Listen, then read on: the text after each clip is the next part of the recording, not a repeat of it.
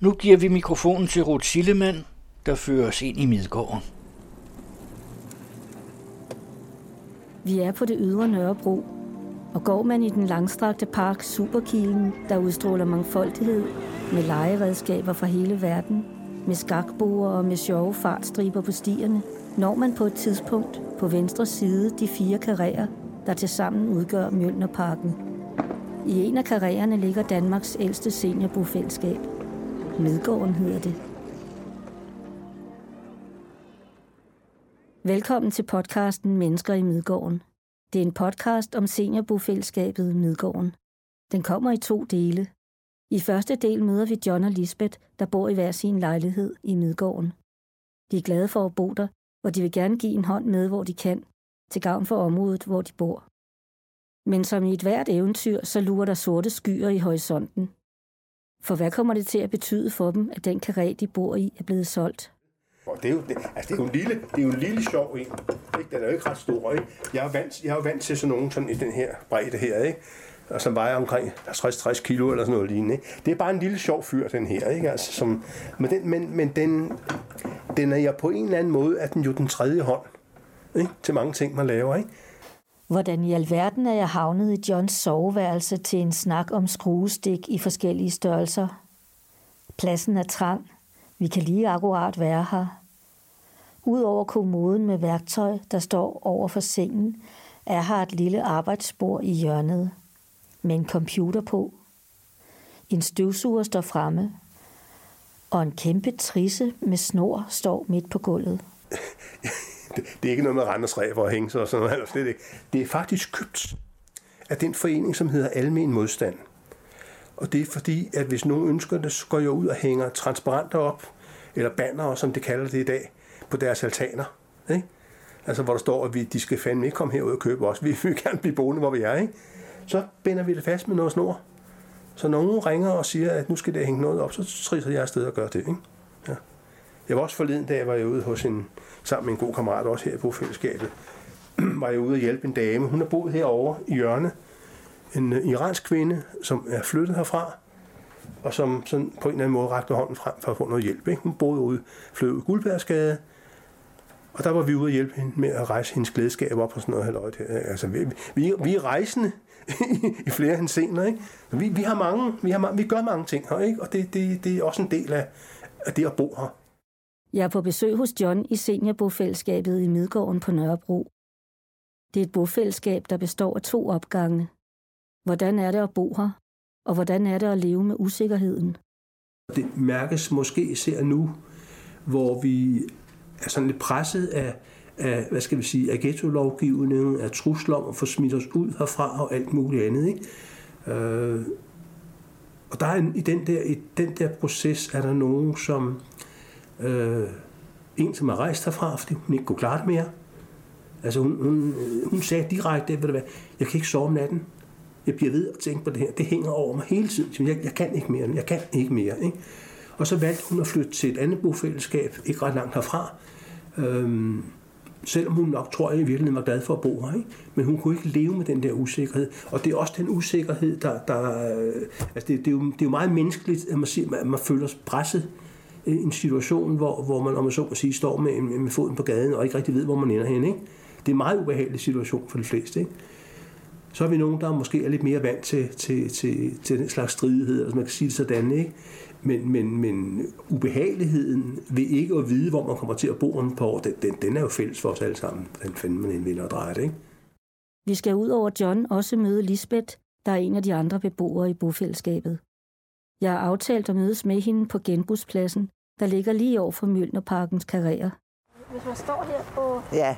og kigger, så kan vi jo se mange karriere. Her. Der er tre, fire karrierer. Der er en lille en derovre, og så er der den, der hedder gård 2 og gård 3. Og det er os, der skal smides ud og sælges. Den gård der skal blive. Den skal ikke sælges. Så de halverer lige. Det er noget med, at der kun må være et bestemt antal familieboliger. Det er dem, der skal nedlægges, har man sagt. Ja, jeg går lige over med det her. der bor vel mange børnefamilier her, og det, det gør der. også noget for dem? Det gør der. Jamen, det gør der, og der er et meget fint legeliv i gården. Det er helt tydeligt, at øh, altså, der er mange børn, og de leger meget godt sammen. Jeg kender flere af dem fra min egen barndom og sådan noget. Det er så dejligt at se dåseput og sådan noget. Så, men det, det betyder jo også, at, øh, at nogen flytter, må, bliver måske nødt til at flytte steder hen, hvor de børnene skal skifte skole, og de mister venner og sådan noget. Og det er, det jo, det er jo ikke altid let for børn og med, med sådan nogle skift, som ikke er noget, man selv i familien planlægger. For det er jo noget andet, hvis man sammen ligesom ved, at man gerne vil bo et andet sted.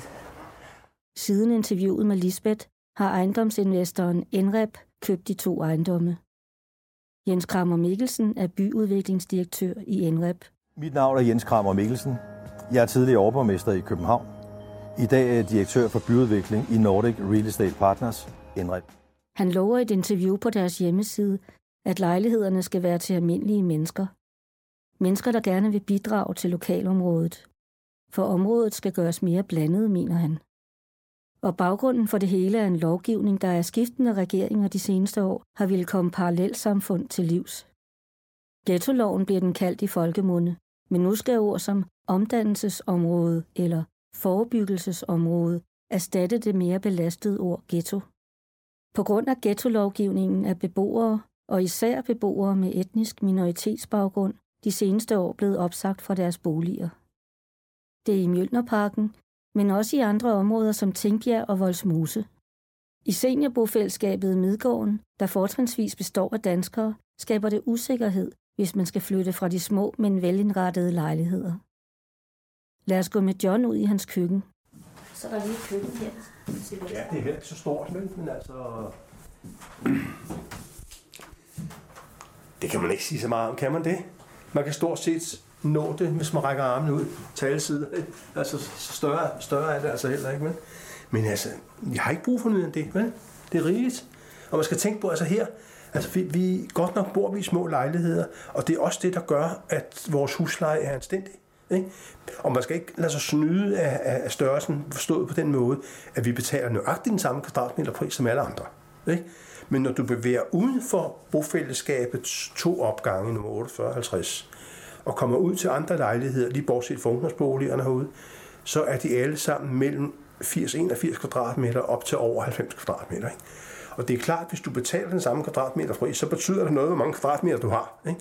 Og det er det, der, det er det, der er vores centrale pointe, det er at sige, at vi har ikke brug for noget, der er større end det. Men det vi, vi vil have de små lejligheder, men de er svære at finde. Jeg kom, jeg kom hertil øh, efter en skilsmisse, hvor jeg skulle finde et andet sted at bo. Og så mødte jeg op her i, øh, det har været i foråret, i foråret 16, og forsøgte at gøre mine hoser grønne, eller hvad så noget nu hedder, når man prøver at, at få, få en billet til at komme ind ad døren her. Ikke? Og jeg medbragte, jeg medbragte et tilbud om, at jeg kunne også tage et halvt snekerværksted eller et halvt smedeværksted med. Det havde jeg der, hvor jeg boede sammen med min ekskone. Ikke? Men der er jo ikke rigtig plads til nogen af tingene, så de må tage mig uden værktøj. Men jeg siger, i dag påstår jeg stadig, og det er nok også rigtigt. Der er også nogle bofællesskaber, der påstår, at jeg er mere værktøj, end jeg har tøj. Ikke? Altså, det, det skal simpelthen nok være rigtigt. Ikke? Men at du kan godt se, se på 40 kvadratmeter er grænser for, hvor meget man kan have. Ikke?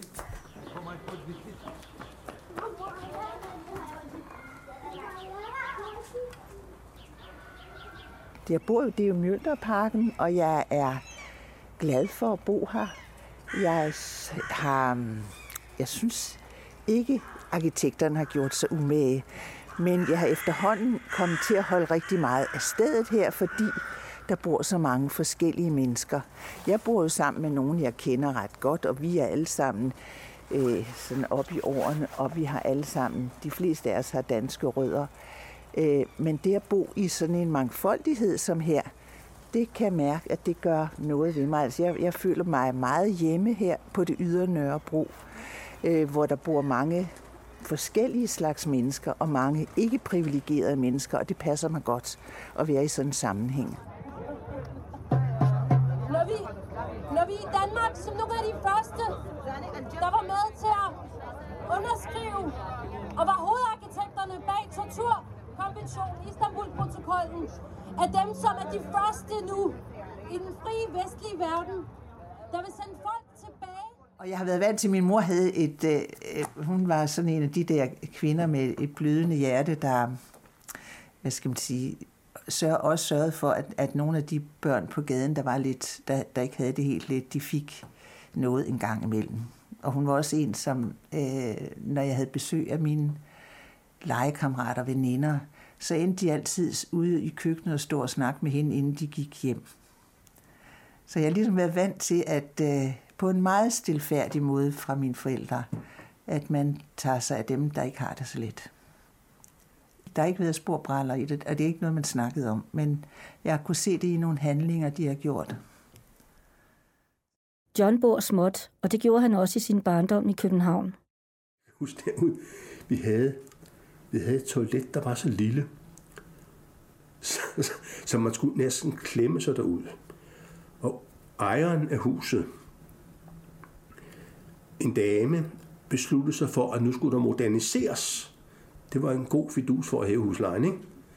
Hvorpå det, det her toilet, der ganske, ganske lille. Det var helt utroligt, man overhovedet kunne have en, en, en lokumstønd derinde.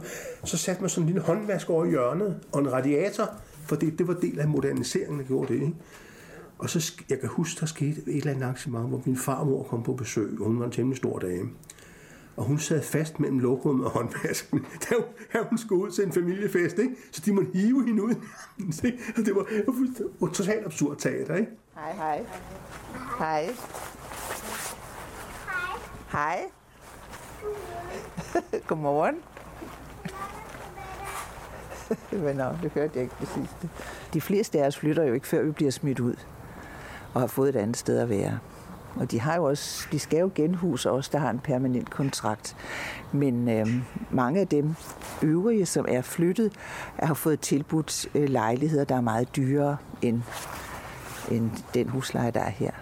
Det er Hvordan klarer de det så? Ja, det ved jeg ikke. De, de lever af havregrød eller sådan noget. I februar 2015 blev København som bekendt ramt af to alvorlige terrorangreb. På Krudtønden på Østerbro og ved den jødiske synagoge i Krystalgade. Mjølnerparken kom i mediernes søgelys, for attentatmanden havde på et tidspunkt boet i Mjølnerparken. Lisbeth mener ikke, at alt er ren idyll. Der har også været drab her. Øhm, en, der blev skudt herude på parkeringspladsen fuldstændig uskyldigt, så vidt Altså ja, det har været helt. Og en anden, som vist nok har været inde i noget bande noget. Altså, ja, ja. Så der, der sker, er sket voldsomme ting her, og det, det sker der jo i steder, hvor der bor mange mennesker. Eller det sker alle steder, men, men det ligesom bliver fortættet sådan nogle steder som her, hvor vi bor tæt sammen. Men, men I føler jeg ikke utrygge? Jeg føler mig ikke utryg, nej. Det gør jeg ikke. Det har jeg gjort. Altså det har jeg ikke. Også når jeg er kommet hjem, så nu hvor det har været mørkt og alt muligt, det, det, er ikke, det har ikke generet mig at gå. At, for altså, der er man beskyttet af sin alder og sådan noget, tror jeg.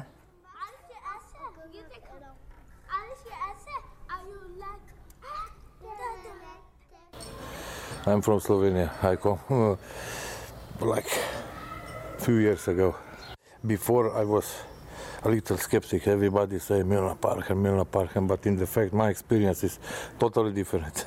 Everybody is kind. Uh, they don't touch you if you don't touch them. So it's like this. Jeg synes, de der privilegerede politikere, der snakker om, jamen man kan jo bare flytte, og de forstår. Det er som om, de slet ikke forstår den forbundethed, man får til et sted og til nogle mennesker, man siger godmorgen til, eller et eller andet. Altså. Øhm, og man kan, der er nogen, der flytter, og så ser man ikke dem mere. Men det, når man bare, bare bliver helt spredt, så er det en helt anden form for, for ja, afstand og isolation, man kan komme i, inden man igen...